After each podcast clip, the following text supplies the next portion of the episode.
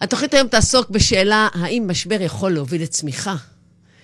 אה, לצורך שיחה על השאלה הזאת מתארחת אצלי כאן דוקטור ענבל לוסטיג. ענבל היא עובדת סוציאלית מוסמכת, מומחית בפסיכותרפיה פסיכואנליטית, מטפלת במתבגרים, צעירים שמחפשים את דרכם, וכמובן הדרכות הורים. עוסקת בייעוץ ממוקד בענייני עבודה וקריירה. היי, צהריים טובים, ענבל, איזה כיף. איזה כיף שאנחנו פה. כן, עכשיו שומעים גם אותך, עד עכשיו לא שמתי אותך. ספרי למאזינים כמה מילים עלייך. אמ, אז אה, שמי דוקטור ענבל לוסטיג, וכפי שמיכל הציגה אותי, אני עוסקת בטיפול בצעירים, מתבגרים צעירים, הדרכות הורים וייעוץ ממוקד בענייני עבודה וקריירה. לצעירים ולהורים. כן. אוקיי. ועוסקת כמובן בטיפול בהורות, אה, זה לא רק, אה, זה לא רק הדרכה. אמ, ואליי באים מתבגרים, הורים, צעירים, וכל מיני אנשים שמרגישים שמשהו נתקע להם, הם לא מצליחים להבין מה זה הדבר שנתקע, ורוצים אה, רוצים לזוז קדימה. אה, אהלן עוד פעם לענבל, ואנחנו יכולות לדבר היום על העניין של משברים והזדמנות. אני, אני רוצה דווקא להיות פרובוקטיבית על ההתחלה. קדימה. לא קלישאה קצת מעצבנת? הרי משברים אף אחד מאיתנו לא רוצים, לא רוצה. אז מה, אנחנו מתחילים להמציא תיאוריה שמשבר זאת הזדמנות לצמיחה? בחייאת רבאק, אנחנו פסיכולוגיות. שחררי אותי. כן, מה שירת, תשחררי אותי מזה, רק תקרבי לנו קצת. תשחררי אותי מהאמירות האלה. אני משחררת. אוקיי, אז, אז- אז אחרי אני- ששחררתי אותך, אה, מיכלי, את יודעת, אנחנו בעולם המודרני מאוד מאוד עסוקים אה, בלייצר שליטה. מספרים לנו שאנחנו יכולים לשלוט בכל דבר. יש לנו את המדע שמאוד התפתח, הפכנו להיות אה, הבעלים של העולם, נכון? יש לנו הרבה מאוד אה, אמצעים לשלוט בהכל. אבל הנה בא, באים כל מיני דברים, עיין ערך הקורונה, ומספרים לנו בצורה מאוד מאוד אה, לא נעימה, שאנחנו לא מסוגלים לשלוט. יש אז- מעט מאוד דברים שאנחנו מסוגלים לשלוט בהם. זאת אומרת, את אומרת, תקשיבי, אני מבינה שזה קלישאתי שמשבר הופך לצמיחה, אבל מספיק משברים קיימים, לא שאנחנו גרמנו להם. אלא שהמציאות גורמת להם. בדיוק, בדיוק. שניסיונות אה, בעיניי, ועל זה אנחנו נדבר עוד הרבה, לשלוט במציאות ולהימנע מ- ממשברים, הם בעצם ההגדרה יוצרים קושי. אז רגע, אז, אז מה שאת אומרת, את אומרת, אם אני אקבל את זה שיש במציאות משברים, אז כבר יהיה, אני... יהיה יותר קל, יהיה יותר קל. כי את יודעת, הדמיון הזה שלפעמים מספרים לנו שהחיים הם כמו שביל ישר, אנחנו רק צריכים להתקדם ולבנות לנו, לבחור את הדבר הנכון, ואנחנו לא נחווה שום קושי, לא נכון? זאת הקלישאה, אפרופו קלישאות, זאת הקלישאה האמריקאית, אפשר לעשות את הכל, ואין בעצם, אנחנו רק נפתח את הכוח הרצון, והכל יסתדר. אז אולי לפני הכל בואי נגיד מה זה משבר בעצם. אוקיי, יאללה. פש- כי, כי ידעת מה משבר אצלי? לא, מה זה משבר? בואי תני לנו קצת... תראי, אה, משבר יכול להיות המ- המון המון דברים.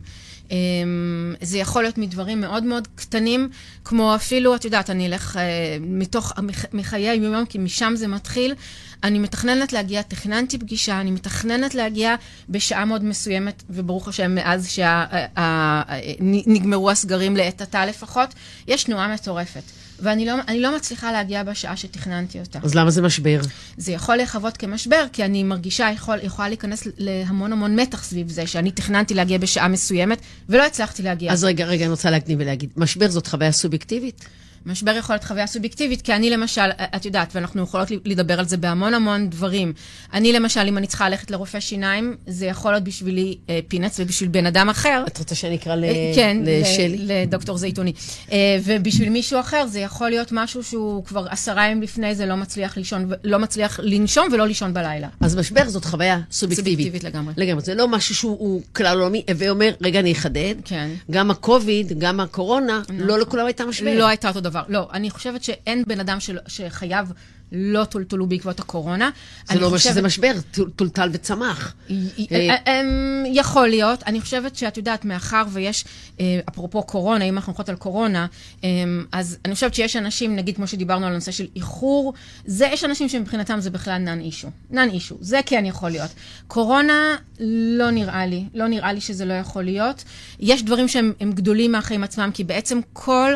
מהלך החיים של כולנו נשבר. אנחנו התרגל, התרגלנו לחיות באופן מאוד מסוים, התרגלנו לקום בבוקר לעבודה, התרגלנו שאנחנו יכולים להיפגש עם החברים שלנו, ודברים מאוד מאוד משמעותיים כאלה שהם נשברים, אם מישהו יגיד לי שזה לא טלטל את החיים שלו ולא עשה לו בלגן מאוד גדול, אני אופתע. בוא נגיד את זה ככה. אז ככה, קודם כל אני לא אכנס לזה, כי אנשים אמרו, תשמעי, זה- טלטל את חיי למקום טוב, לא כי אני עשיתי צמיחה ממשבר, כי לא חוויתי משבר, אבל אני רוצה רגע לחדד כדי, אוקיי. כי המאזינים שלנו שבאמת יבינו. משבר זאת חוויה סובייקטיבית, שהיא תלויה בפרשנות שלי לא- לאירוע, או תלויה ברגשות שלי שנפטרו, שכאילו שהתעוררו סביב האירוע, לא, אני אגיד לך מה? למה אני אומרת לדבר הזה לא, כי זה אז אה, לוקח אותנו למקום שאומר, אה, אם אתה, אה, קשה לך כי עברת, לצורך העניין, אה, חווית חוויה לא נעימה, זה תלוי בפרשנות שלך. וזה בעיניי מקום מאוד מאוד קיצוני. כי אם לצורך העניין, אני עברתי תאונת דרכים, או עברתי משהו, חוויה, נגיד בצבא, חוויה מאוד מאוד קשה, אה, זה לא רק דבר סובייקטיבי, זה אובייקטיבית מאוד מאוד קשה. זה אובייקטיבית. יש כאן או משהו קרה אז- לילד שלי, זה אובייקטיבית דבר מאוד אז קשה. בואי- אז בואי נחדד.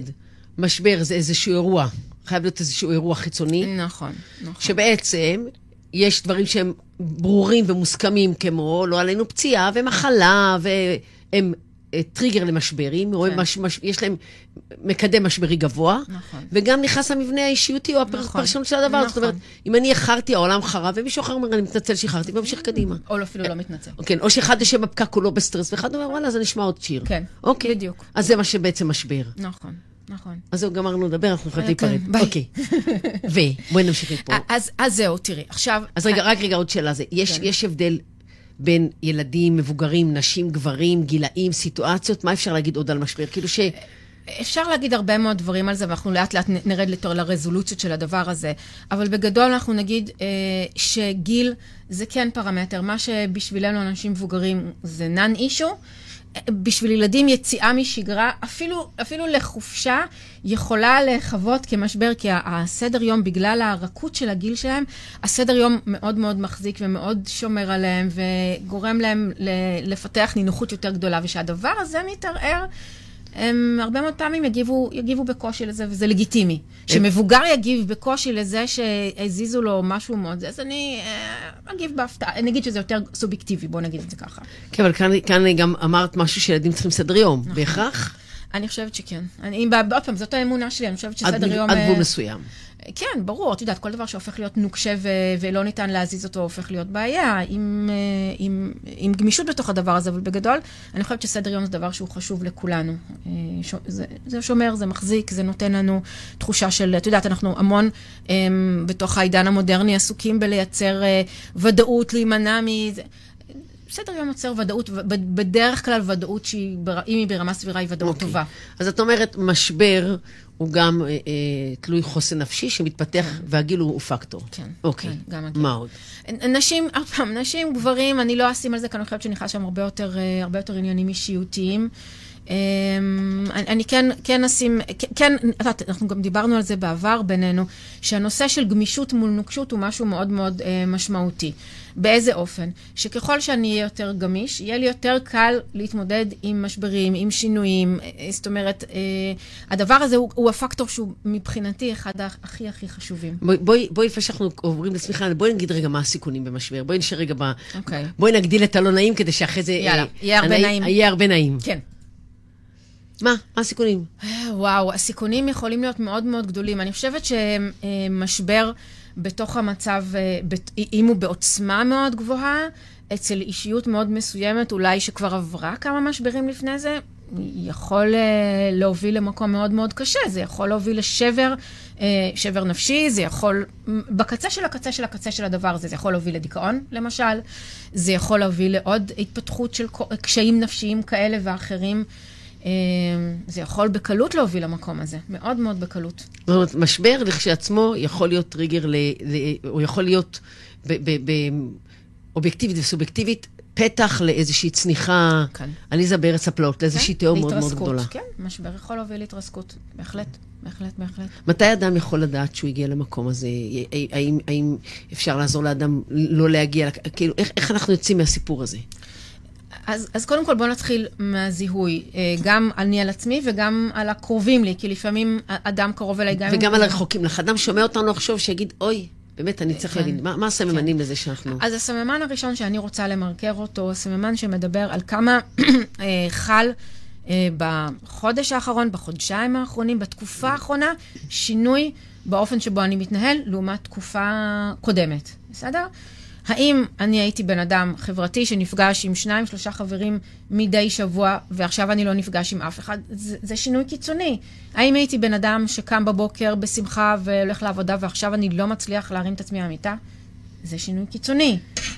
כן, אבל את יודעת, בין, בין אה, לקום למיטה, מהמיטה בקלות לבין לא לקום, יש הרבה מנעד, וזה עדיין יכול להיות משברי. זאת אומרת, נכון. אני קם מפחות חשק, אני קם אה, יותר אה, לאט, אני, אני פחות מתניע את עצמי, היום לא מותנע לי טוב. זה גם אינדיקציה שאני זה באיזשהו נורא משבר. נורא עניין של, של, אמ, את יודעת, זה עניין מאוד מאוד סובייקטיבי.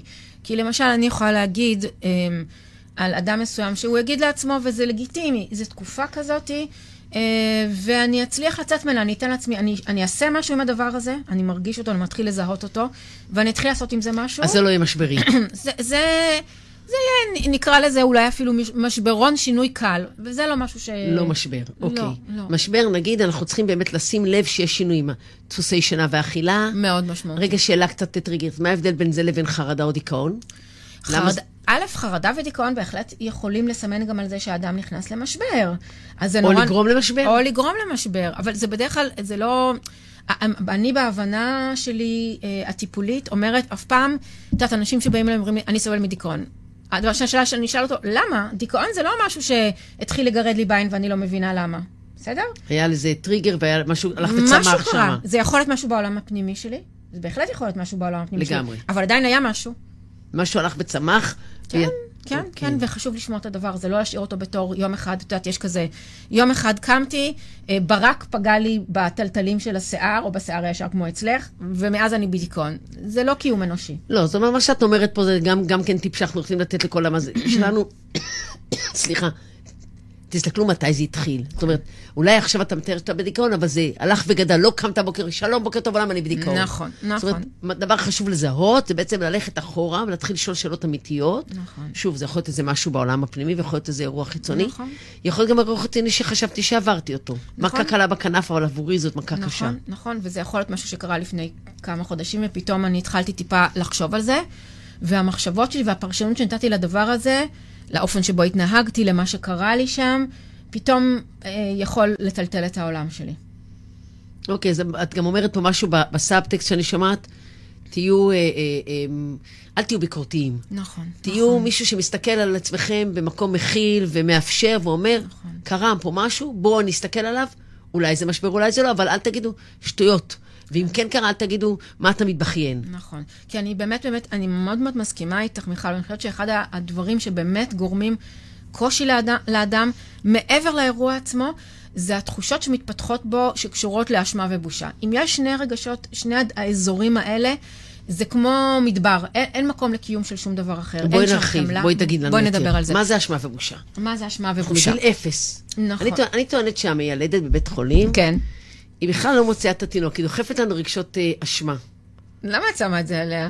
כי, כי אני, כי כאילו, אני תמיד מרגישה שה... ועוד פעם, זה לא, זה לא יצר לי משבר, ההורות, אבל כן, רגשות אשם מלווים אותך בתהליך ההורות בצורה, אני שומעת את זה לאורך כל הדרך.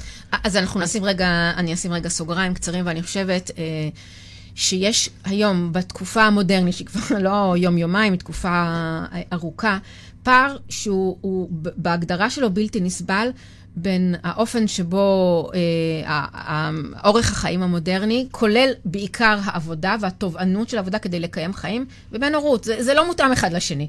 ילד בשנים הראשונות צריך את ההורים שלו צמודים אליו המון המון המון שנים, והאורח חיים המודרני לא כל כך מאפשר את זה. זה בסדר שגם אני כאימא נורא נורא הייתי זקוקה לילדים שלי לידי, לא פחות? לגמרי, אוקיי. לגמרי, אני חושבת שזאת בריאות, נפשית.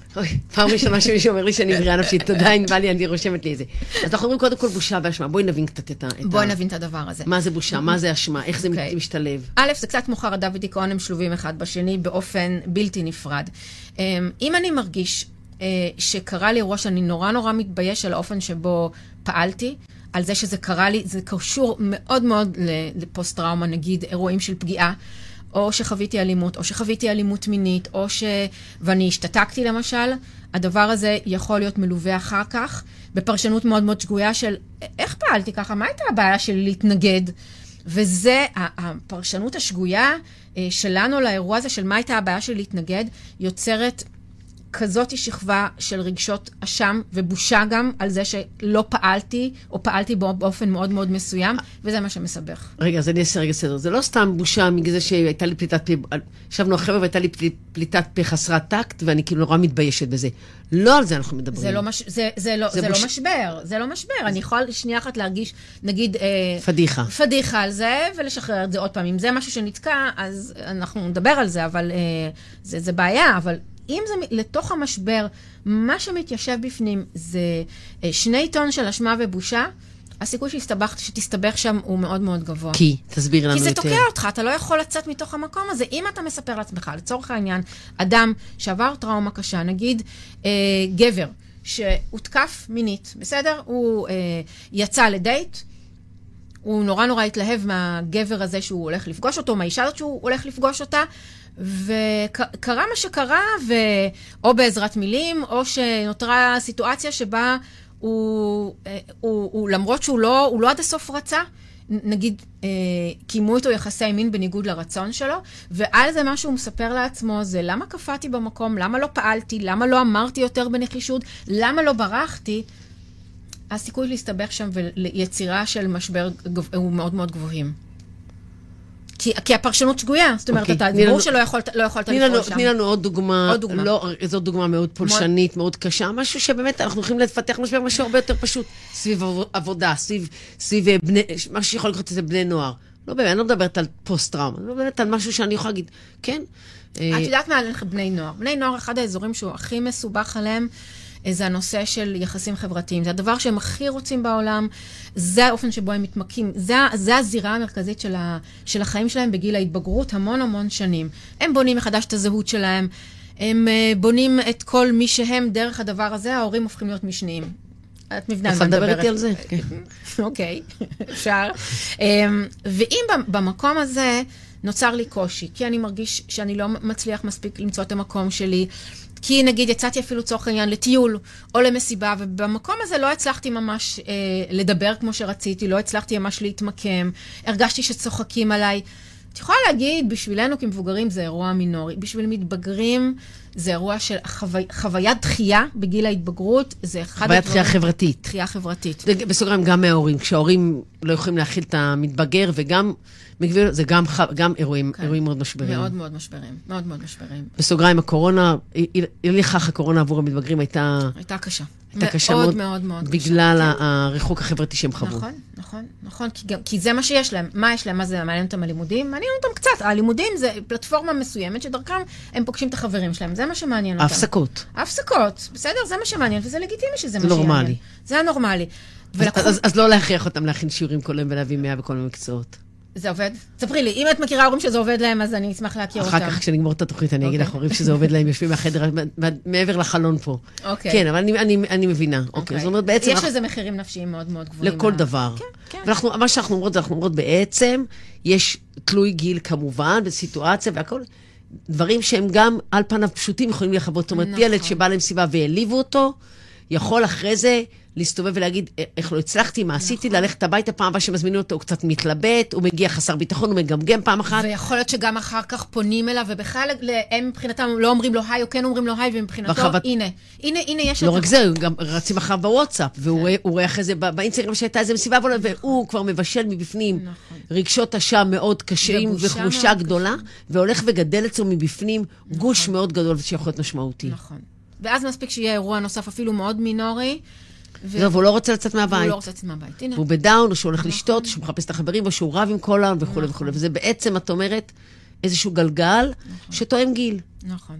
אבל צריך שם להיות בגלל זה עם יד, יד על הדופק. זאת אומרת, אי אפשר להגיד מתבגרים, אה, הם מסתדרים בלעדינו, ביי, נתראה עוד שלוש שנים, שתחזרו, תהיו קצת יותר חביבים. אה, אי אפשר לעשות את זה? אבל זה נורא, זה נורא כיף. זה נורא מתבקש. נורא, זה, הם גם אומרים, תעזבי את. אוקיי. אז אנחנו מבינות יותר ויותר מה זה כן, משבר, זה יכול להיות, כן. דרך אגב, לכולנו. נכון. וגם נכון, לכולנו יש נכון. וקרו משברים. נכון, בדיוק מה שאני אומרת, שהרצון שלך והניסיון והדמיון שפיתחת, זה שיהיו לך חיים נטולי משבר, הוא לא רלוונטי. הם סיבה למשבר. נכון, נכון. זאת אומרת, משבר זה פרדיספוזיציה שקיימת אצל כל האנשים בעולם. נכון, נכון. והחיים המודרניים מזמינים עוד יותר משברים, כי יש פער בין מה שסיפרו לך שאמור להיות ובין זה שאתה כביכול אמור להיות מסוגל אה, לעשות כל מה שבא לך, לבין המציאות שמספרת לך משהו לגמרי אחר. אחר. אז זה, זה בעצם אנחנו מבינות ומסכימות למה, למה הוא משבר, ומכאן מה אנחנו עושים. זאת אומרת, עוד- אני מדברת עוד הרבה לפני טיפול. נכון. באמת כאדם מן השורה, שחווה משברים לאורך כל הדרך, איזה מנגנון אנחנו בונים בעולם הפנימי שלנו כדי באמת לצמוח מזה? קודם כל... והאם זה אפשרי? קודם כל כן, אבל קודם כל השלב הראשון זה להכיר בזה.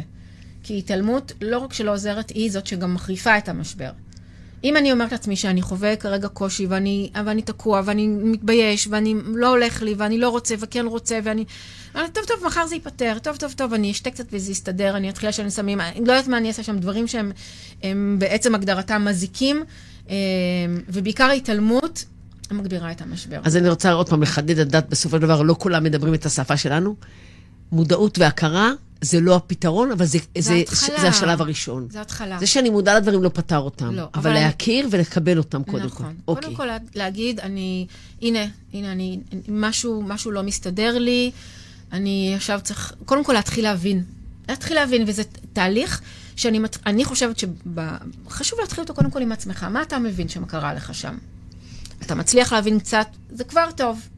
השלב הבא, אה, לפנות לאנשים שקרובים אליך. זה יכול להיות חבר, זה יכול להיות בן משפחה, זה יכול להיות איזשהו גורם של עזרה, אפילו שיחה למוקדי עזרה אנונימיים, משהו, כדי קצת לפתוח את הפרספקטיבה, כי הפרספקטיבה שלנו על עצמנו, אני תמיד אומרת את זה, מיכלי, אדם לא יכול לראות את הקצה של האף של עצמו. בשביל זה הוא צריך את האחר מולו. את המראה, נכון? כן. אז הזולת הוא תמיד, המבט של הזולת עליו, הוא זה שנותן לו את, ה, את הזווית הנוספת של, אה, של, של, על עצמו, בסדר? על, ועל מה שהוא עבר. אז אנחנו מתחילים מהדבר הזה, ומתחילים אז את מאוד לראות- מעודדת שיתוף. את אומרת, אנשים, שתפו, אל תשאירו את הכל בבטן, או. תשתפו. ואת יודעת למה, מיכלי? אני רוצה להרחיב, כי זה בדיוק הדבר, כי אנשים שמרגישים אשמה ובושה, לא יספרו, לא יספרו ולא ידברו על זה עם אף אחד. שחס וחלילה לא ידעו עליהם. בדיוק, זה, זה איך אני יכול לספר דבר כזה, אני כל כך מתבייש, אני כל כך מרגיש אשם. והדבר הזה של לשתף מישהו אחר, מפורר, ממש מופיג, מפוגג את התחושות האשמה. אז רגע, בואי נחדד, תלוי את מי אתה משתף. אני אבוא לשתף מישהו אדם והוא... קרוב אליי. אבל אדם קרוב אליי ויגיד לי, תקשיבי, זה באמת לא בסדר, או שיטיל עליי אשמה, או שיעביר עליי ביקורת. אני עשויה לשקוע יותר עמוק. אז אז כדאי לבחור בצורה אוקיי. okay. מטיבה את האדם הזה. אדם שאתה כבר התנסית איתו, ויש לך איזשהו סוג של היכרות שהוא יודע לתמוך בך. הוא יודע לתמוך בך. ואולי זה לא יהיה בבן אדם הראשון, אולי במק- במקרה וזה יהיה בבן אדם השני. אבל באמת לבחור טוב. אם אתה כבר מרגיש במשבר, תבחר בקפידת האדם שאתה משתף אותו בעולם הפנימי שלך, שזה נכון תמיד. זה נכון גם לגבי מטפלים, זה בדיוק, על זה הפלטפורמה שלכם בנויה. נכון, אז אנחנו קודם כל תכיר בזה, תכבד את זה, נכון, ת- תצא מזווית הביקורת וה... נכון, והאשמה. האשמה וה- והבושה זה אחר כך, אבל קודם כל צא מ- בפרדיספוזיציה שלך להרגיש שזה לא בסדר שאתה חווה משהו. נכון. תן איזה נכון. כבוד יסודי לעובדה שיש לך מגוון גדול של חוויות רגשיות, נכון. שהן גם לא נעימות. נכון.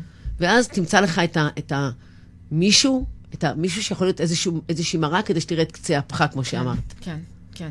את אוקיי. האזור של הקושי, כדי להבין עוד משהו לאזור של, של אוקיי. הקושי בו, בשביל קצת להרגיע. כי אני חושבת שהרבה מאוד אנשים, הם, הם, היה לי מטופל, אני כמובן אה, שומרת את כל הפרטיות שלו, אני לא אעלה בפרטים שלו, אבל הוא בא סביב איזה משבר שהוא נכנס לאיזשהו תפקיד חדש, והוא לא הצליח בו.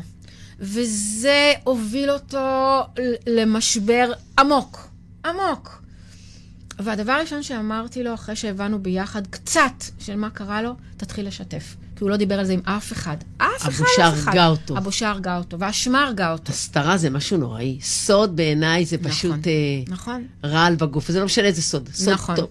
סוד אין. טוב, סוד רע. אין כל כך סודות טובים. סודות טובים, אז למה שאני ארצה לשמור את זה לעצמי? למה שאני לא ארצה לבוא לספר לך את זה? אה, אני אספר לך איזה פטנט שלימדו אותי לגבי ילדים בעניין של סוד טוב וסוד רע, אבל סוד זה בעצם משהו שאנחנו שומרים כי אנחנו מרגישים איזושהי בושה ואשמה, אנחנו כן. לא...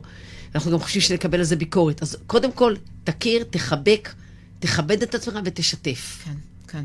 בשביל לאפשר לך... מה קרה כשהוא שיתף? מה הוא... מה השיט- מה הוא- וואו, הוא קודם כל, אה, הוא שיתף בזה שזה זה, זה הרגיע אותו. נתן לו הוא- אוויר. בדיוק, פתאום הוא לקח, פתאום הוא יכול לקחת הנחת רווחה, פתאום הוא ראה, פתאום עוד אנשים אמרו לו, נכון, גם, גם אני עברתי דברים קשים, גם אני, היו לי רגעים שהתלבטתי, גם אני לא תמיד מצאתי את המקום שלי, וזה מאוד מאוד מרגיע. מאוד מאוד מאוד הרגיע אותו.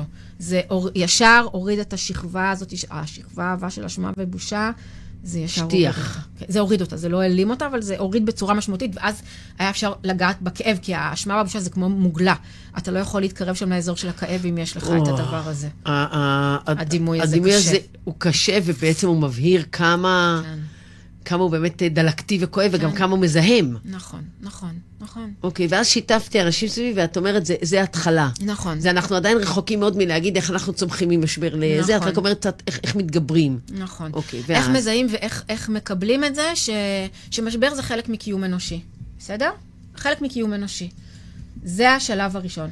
עכשיו, אחרי שזיהיתי, אם בשלב הזה אני מרגיש שכבר אני מתחיל לצאת, אני כבר ברור לי של מה, מה נכון לי לעשות ואיך אני זה, אתה כבר במקום טוב. אם עדיין במקום הזה אני מרגיש מבולבל, אני מרגיש שנכון, החברים שלי מבינים אותי, אבל אני עדיין כל פעם מחדש נופל ונשאב לתוך המקום השיפוטי, לתוך המקום שאומר אני... אה, אני לא אצליח. אני לא אצליח, אני... זה, זה נכון שאמרו לי שאני צריך להתבייש, אבל אני עדיין מתבייש בזה. זה זמן טוב לפנות לאיש מקצוע. ש?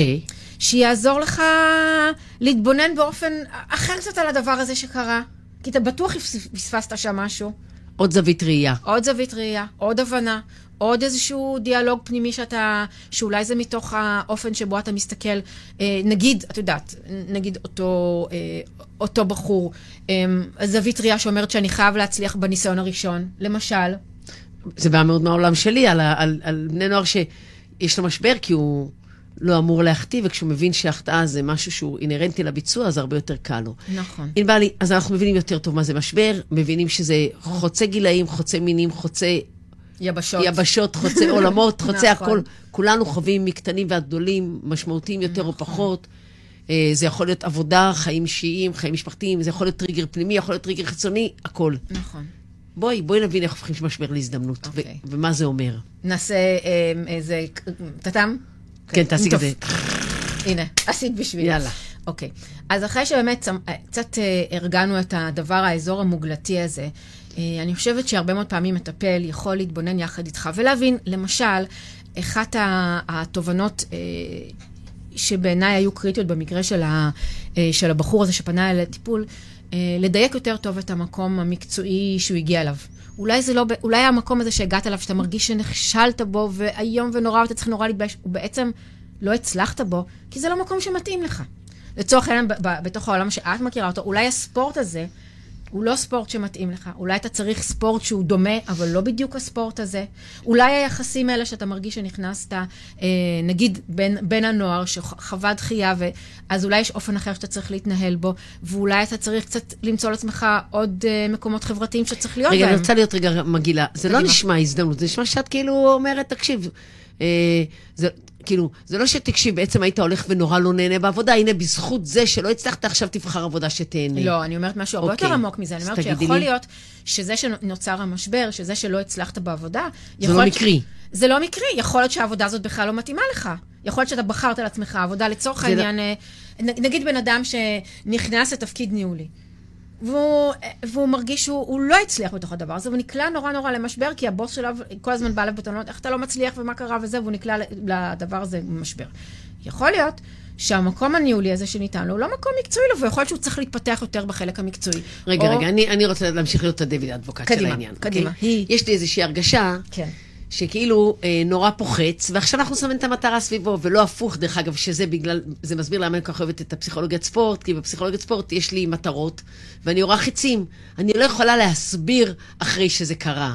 אני צריכה לייצר את, את התהליך שיגיע לחץ למרכז המטרה. ופה את אומרת, נורא החץ, הווה אומר, בוא תהיה בתפקיד ניהול. לא הצלחתי, אז נשים את המטרה על זה שהחץ נורא למקום הלא נכון. לא, יקירתי, אני לא, ממש לא אומרת את זה, ממש ממש לא. אני אומרת שאיש מקצוע טוב יכול לעזור לך לזהות מה קרה שם. האם לצורך העניין, הקושי שלך נבע מזה שאתה לא יודע כל כך איך נכנסת, נגיד, נגיד עברת חברה, ולא הצלחת, אה, סמכו לך שאתה הולך להיות איש, אה, איש ניהול של צוות של חמישה עובדים, ואתה לא הצלחת בזה. האם זה בגלל שאתה לא כל כך יודע איך אה, ליצור קשרים, אה, קשרים עם אנשים, שנגיד לצורך העניין שאתה ישר באת וכפית את עצמך לאנשים ואמרת, מה, מה קורה לכם, תתאפסו על עצמכם, והדפוס הזה יצר אנטגוניזם, ובגלל זה לא הצלחת כאיש ניהול. נכון, יכול להיות. יכול להיות, ואז צריך לעבוד על זה. אבל איפה פה, איפה פה ההזדמנות? רגע, יקירתי, זו הזדמנות לעבוד, לבנות איך אתה בונה את היחסים החברתיים. אתה לא יודע איך לייצר קשרים חברתיים, אנשים שאתה לא מכיר. זו הזדמנות גדולה, זו הזדמנות ענקית. אין לי עניין באנשים. אז יקירתי, אז אם אין לך עניין באנשים, אל תהיי מנהלת. זה לא, לא את. אני אומרת, אני אומרת אין, לי, אין לי עניין באנשים, אני רוצה להצליח לנהל אותם, לא רוצה לבנות ולהבין... אז, אז אולי, אולי הסוג ניהול הזה שהלכת אליו, אולי את צריכה להיות, אה, אני קצת אהיה קצת, כאילו, קצת אחתוך בבשר החי ואגיד, אז אולי מתאים לך להיות, אני חושבת שלא, אני, דרך אגב, אני חושבת שלא מתאים לך לנהל בכלל, אם את לא אוהבת להיות עם אנשים, כי לנהל זה אומר להיות ביחסים עם אנשים, ואם זה לא מתאים לך, תהיי אשת מקצוע מעולה, תהיי אשת תוכנה מדהימה.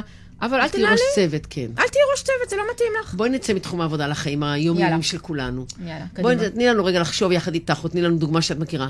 באמת, מאיזשהו משבר, ואיך הפכת ועזרת לאדם לראות, אדם שכבר הגיע אלייך לעזרה, עזרת לו לראות שהמשבר הזה הוא בעצם מקום לצמוח ממנו. אוקיי, okay, אז, אז נגיד, אני אתן דוגמה אחרת מאיזה מטופלת.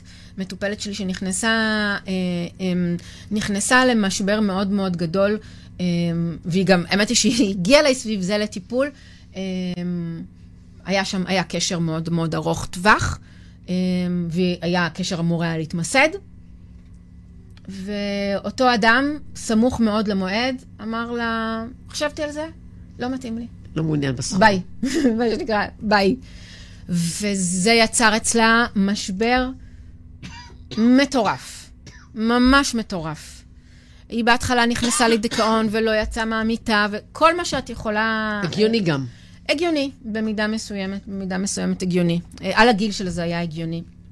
ומה שהבנו, אחרי שקצת אה, הורדנו את התחושות אשם והבושה שהיו סביב זה, הבושה. כי היא מאוד מאוד מאוד התביישה סביב הדבר הזה, מבחינתה זה היה אות קין שהיא תלך איתה עכשיו לכל חייה, אה, הבנו שהבן אדם הזה עשה לה טובה, כי היא ממש, ממש, ממש, היא כל הזמן, בלי לשים לב, שידרה לו שהוא בכלל לא מתאים לה, כי היא לא הבינה שזה השדר שהיא מעבירה לו, והם בכלל, בכלל לא מתאימים אחד לשני.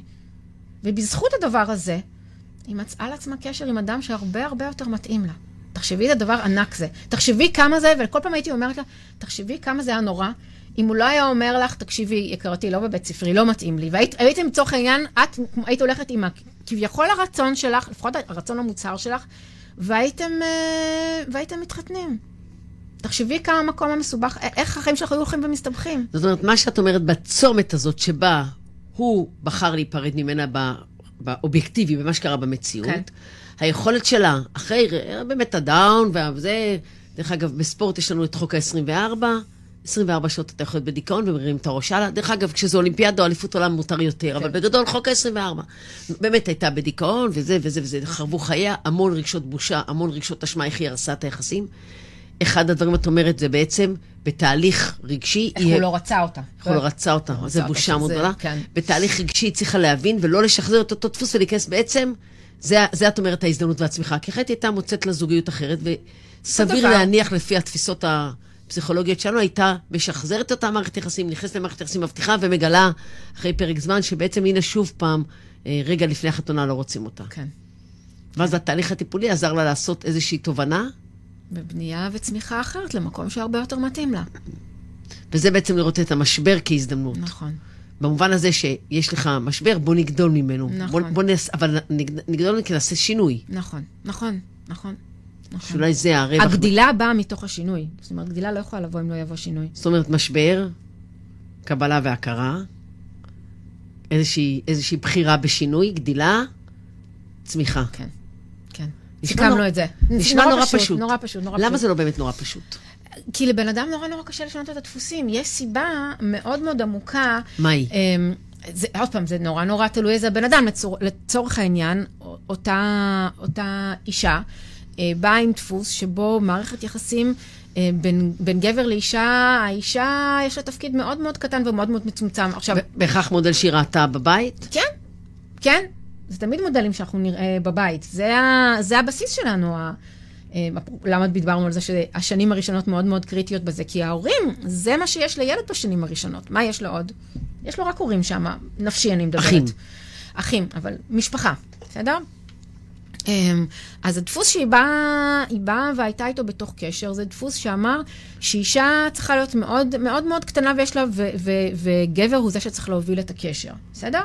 והיא, עוד לפני שהיא באה לה, היא כבר התחילה לצמוח לכיוון אחר, ואז נוצר איזשהו דיסוננס, אבל היא עדיין דבקה בדפוס הקודם. אני רוצה רגע לחדד ולהגיד, ילדה תלמוד, תלמד להיות ילדה קטנה בתוך קשר, לא רק כי היא תראה את אימא שלה קטנה מול אבא שלה, אלא גם, גם כי אימא שלה תגדל אותה כקטנה? כן. כן. אוקיי. זאת אומרת, האם יכולה, על אף שהאם יכולה להיות קטנה בקשר הזוגי שלה, עדיין יכולה לגדל אותה כגדולה? אני וה- מת- מתקשה לדמיין שדבר כזה יכול לקרות. מתקשה לדמיין. זה, זה, יכ- בוא נגיד, את יודעת, אה, יש וריאנטים שונים בתוך הדבר הזה, זה לא clear cut, אבל בדרך כלל זה יבוא, יבוא ביחד. אה, בדרך כלל שאת, אה, כי את יודעת, המודל והחינוך כביכול, ואנחנו נדבר על זה בהזדמנות אחרת, מה זה חינוך של ילדים, הוא קודם כל בא דרך modeling. זאת אומרת, הדיבורים שאני אגיד לבת שלי לצורך העניין, תהיי זה- חזקה, תהיי אסרטיבית, ואני בבית... קטנה וחלשה. קטנה וחלשה ושטיח מתחת לרגליים של מישהו. מה, ש, מה שיעבוד ומה שיעבור זה השטיח, זה לא המילים הגדולות שאני לא, אגיד. ברור ש, שבסוף חינוך אנחנו, זה סלוגן שאנחנו, כמו שאנחנו אומרים שמשבר זה הזדמנות לצמיחה, אז הסלוגן הידוע זה שחינוך זה לא במילים, זה בהתנהגות. זה, זה, אבל זה משהו שצרוב זה יותר לנו בפנים. מבהתנהגות, זה באופן שבו אתה חי, חי, חי- חי, כן, כן. חי אתה מקיים את החיים שלך. המודל הלא. מדבר, המודל הקיים. כן, כן, המודל ה... זה שאני רואה, אני לידך ואני רואה אותך. בואי נדבר ככה, אין, אין לנו עוד הרבה זמן, יש לנו Mm. ממש כמה דקות. מה זאת צמיחה בעצם, מבחינתך? וואו, צמיחה זה המון המון דברים, אבל זה התחושה. אני חושבת, את יודעת, אם אני הייתי רוצה להמשיג את זה בצורה הכי פש- פשוטה, אני מסתכל במראה ואני שבע רצון אה, יותר מאשר מה שהייתי מעצמי. אני מסתכל על עצמי ואני אומר לעצמי, וואו, אני מרוצה. אני מרוצה, אני גאה במי שאני. זה... זה אני זה... יכול גם להיות גאה בחלקים מסוימים, ולא... וזה זה אוקיי. תהליך, זה תהליך, מיכלי, אנחנו לא אומרות את זה. אה, את יודעת, האדם הוא גוף חי, היחסים זה גוף חי, אנחנו תמיד משתנים ותמיד גדלים, אה, גם, בקצה של הקצה, גם בגיל 90 אפשר, אפשר עוד להתפתח ולגדול ולהיות אחרים מאיך שהיינו יום לפני זה. כשאת אומרת פה אמירה נורא אופטימית, אנשים בכל גיל אתה יכול לעשות שינוי נכון, באיזושהי נכון. מודעות, ואחרי זה מוכנות, אבל צריך המון אומץ, נכון? נכון, נכון. צריך המון אומץ, אבל. אבל להסכים לא- ש- שאי אפשר לעשות את זה לבד. תגידי, איך, אה, אה, אה, עוד, עוד רגע שאלה, מה, מה גורם לאדם להיות, להיות מסוגל ולהסכים לשנות את הדפוס? הוא צריך באמת מספיק לסבול או להיות באמת במשבר? כי יש הרבה דפוסים שאני מבינה שהם לא טובים, אבל וואלה, זורמת איתם. תראי, א', זה צריך להיות כמה דברים. א', עד כמה הדבר הזה מפריע לי. כי אם לצורך העניין אני קמה כל, כל יום בבוקר ומגרדת את הראש, וזה לא מפריע לי, אז אין לי סיבה לשנות את זה. אז אני מגרדת בראש, אז מה? זאת אומרת, לילדה להפסיק להביא קינים מהגן. רעיון טוב. רואה, לא צריך פסיכולוגים. לא צריך. אה, אבל אה, אם זה משהו שמפריע לי, לצורך העניין, שכל פעם שאני נכנסת לחדר, אני משפילה מבט ואני לא מצליחה לייצר קשר עין ואני לא מצליחה להיות נוכחת באופן שבו הייתי רוצה להיות נוכחת ואני לא מצליחה אה, ליצור קשרים עם אנשים כמו שאני רוצה, וזה מטריד אותי, כי זה מופע שמאפיין אותי בכל החיים, אז קודם כל אני ארצה לשנות את זה, כן? ואז במקום של המוטיבציה, השאלה כמה זה, את יודעת, כמה זה מעורר אצלי קושי. כי זה יכול להיות משהו שבאמת בבסיס של הבטן, ויהיה לי קשה לשנות אותו. ואז אני אלך, אה, אלך לאיש מקצוע, וייקח לי אולי יותר זמן, אבל אני אצליח לשנות אותו, כי יש לי שם אה, המון אה, רצון להתמודד עם הדבר הזה. אז אפשר להגיד שמשבר זה לא רק הזדמנות לצמיחה, משבר זה גם הזדמנות ללכת לטפל בעצמך. נכון. זה היה כמעט נכון. חרוז, צמיחה, ולטפל בעצמך וכזה. אפשר לצאת לסלוגו חדש.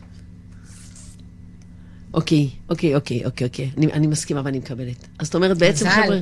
לא, זאת אומרת, אנשים, משבר זה באמת... אה, אה, יש, יש אפשרות, זה לא, זה לא, יש לי משבר, אה, קרה לי משהו נורא טרגי, אני הולכת מחר בבוקר ומתחילה לצחוק ולשמוח כי הנה קרה לי משבר. זה לא כזה. אוקיי, אז אני רוצה עוד להגיד, לחדד עוד משהו יחד איתך, לפני שאנחנו, כי אנחנו לקראת סיום. את יכולה להגיד לי משהו על ההבדל בין משהו שהוא משבר כרוני לבין משהו שהוא משבר אקוטי? זאת אומרת, בין משהו שהוא משברי לאורך זמן לבין משהו שהוא נקודתי? תראי, אני בדרך כלל אסתכל, על זה דרך דפוסי חיים.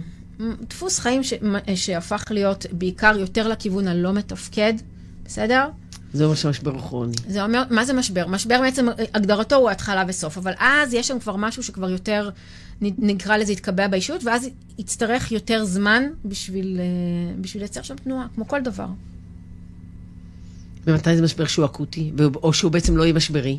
מתי זה, עוד פעם, נסתכל אם אני עכשיו לצורך העניין שבועיים קשה לי לקום, אז אני מבין שאני עברתי תקופה, אה, תקופה קשה ותקופה עמוסה, והקורונה הייתה קשה לי, ועכשיו אני מתאוששת, ואחרי שבועיים אני רואה, ש, אני רואה שלאט לאט אני מצליחה לצאת מזה. אני אמנם לא חזרתי להיות כמו שהייתי לפני אה, שנה, שהייתי קופצת מהמיטה בדילוגים כלליים, אבל אני רואה שזה לאט לאט משתחרר. שם אין צורך להתערב. אבל אם אני רואה שלא משנה מה אני עושה, אני לא מצליחה לגרום לזה שאני אקום בבוקר ב... עם, עם אנרגיות, שאנרגיות שאני מכירה את עצמי, סימן שאם אני לא אקבל עזרה, זה יהפוך להיות uh, כרוני. לפני שאנחנו עוברות לשיר, ולפני שאני אתן לך לסכם את הדברים אחרי השיר, מה עוד את רוצה להגיד לנו לפני שאנחנו... Uh, זמננו הולך ומתקצר לנו. מה הייתי רוצה להגיד? Um, בעיקר, אל תתביישו לבקש עזרה. אל תתביישו לבקש עזרה. Um, כולנו עברנו, נעבור, עוברים משברים. אה, זה דבר שהוא חלק מהקיום האנושי. אל תתביישו לפנות לעזרה. ואם ביקשתם עזרה וזאת לא הייתה הכתובת הנכונה, זה לא סיבה לעוד משבר. זה, לא, זה, זה אולי סיבה לעוד משבר, אבל סיבה שצריך לדייק את האדם שאני פונה אליו לעזרה. בגלל זה אתם פה. בשביל לעזור לאדם למצוא את ה... כי זה באמת מסובך למצוא מישהו שיתאים לי. זה באמת מסובך. אני לא חושבת שזה דבר פשוט למצוא בן אדם שיתאים לך ויכול לעזור לך שם. אה, אז הבן אדם הזה לא הצליח, לך, לא הצליח לעזור לך. אז אדם הבא. שאם אנחנו מחדדות, זה גם אם באתי לשתף חברה והתגובה שלה לא... הייתה מבאסת. את יודעת, לא רק מבאסת, אלא ציפיתי שתגידי מותק, זה חלק מהחיים, קרה, אני ממשיכה להאמין בך, ואמרה, עוד פעם נפלת לבור הזה, שזה קרוב לידי תגובה מבאסת, ואז אני... זאת אומרת, גם בחרתי במקרה הזה את החברה. הלא מתאימה. שדרך אגב, על פי רוב אנחנו יודעים מה נקבל מי שניגש. נכון, נכון. לעומת איש מקצוע שאנחנו באמת לא יכולים לדעת מה יהיה שם. וצריך שתהיה לנו איזושהי מציאת חן, על זה באמת יושבת הפלטפורמה, משהו. ראשוני, והלכת לפגישה, ולא יצאת עם אוויר, אל תחזור לפגישה נכון. הבאה. מותר לך להגיד לא נכון. לא מתאים לי. לא צריך להיות לא בטיפול... מתאים לי. לא צריך להיות בטיפול... חמש חוד... שנים. גם לא חודשיים. גם לא חצי שנה. מותר אחרי פגישה בבטן להרגיש, זה לא זה, זה לא מקדם אותי. ומותר גם אחרי שלוש פגישות להגיד, אוקיי, זה הסגנון שלך, אבל הסגנון הזה לא מתאים לי. אני לא מרגיש איך זה יכול לתרום לי. מה זה לגיטימי? הכי לגיטימי שבעולם. אנחנו בני אדם. מה, שלא, מה שמתאים לי, לא מתאים לך. אני, אני, אני מתה על התפיסה הזאת, אני נורא מתקשה בתפיסה הזאת שאומרת, שלום, באת לפגישה, בוא נקבע עכשיו יום קבוע ושעה קבועה. רגע, רגע, תן לי רגע להרגיש שאני רוצה להיות. נכון. תן לי רגע ל, ל, נכון. לנשום את המקום. נכון. שלוש-ארבע דקות. אוקיי, okay, שוט. כל מה שעולה על דעתך, שאת mm. חושבת שהמאזינים שלנו מגיע להם לקבל ממך מתנות. אוקיי. אמ, אז, אז, אז תראי, את יודעת, אפרופו השיר הזה, אה, מחכה קוראים לו, נכון? של ריטה. נראה לי. אמ, זה, זה נורא נורא עדין הסיפור הזה של אה, כמה אנחנו מחכים אה, וכמה אנחנו אה, בעצם פועלים. אמ, אנחנו מתחילים להרגיש שמשהו בפנים מדגדג לנו. כל מיני, אנחנו נהיים יותר עצבניים, אנחנו קצרי סבלנות, אנחנו קמים בבוקר מקובצ'צ'ים, אנחנו צועקים. אל תחכו יותר מדי זמן עם הדבר הזה. קודם כל, תתחילו באיזשהו דיאלוג פנימי של... אה, בלי אה, לחפור בתוך הדבר. מה, מה קורה לי? אני ככה יום אחד, אני ככה יומיים, אני מבין למה זה. הבוס שלי עצבן אותי.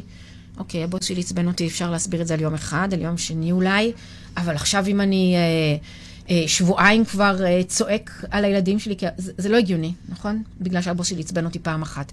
אז קודם כל, תרשו לעצמכם להיות קשובים לעצמכם.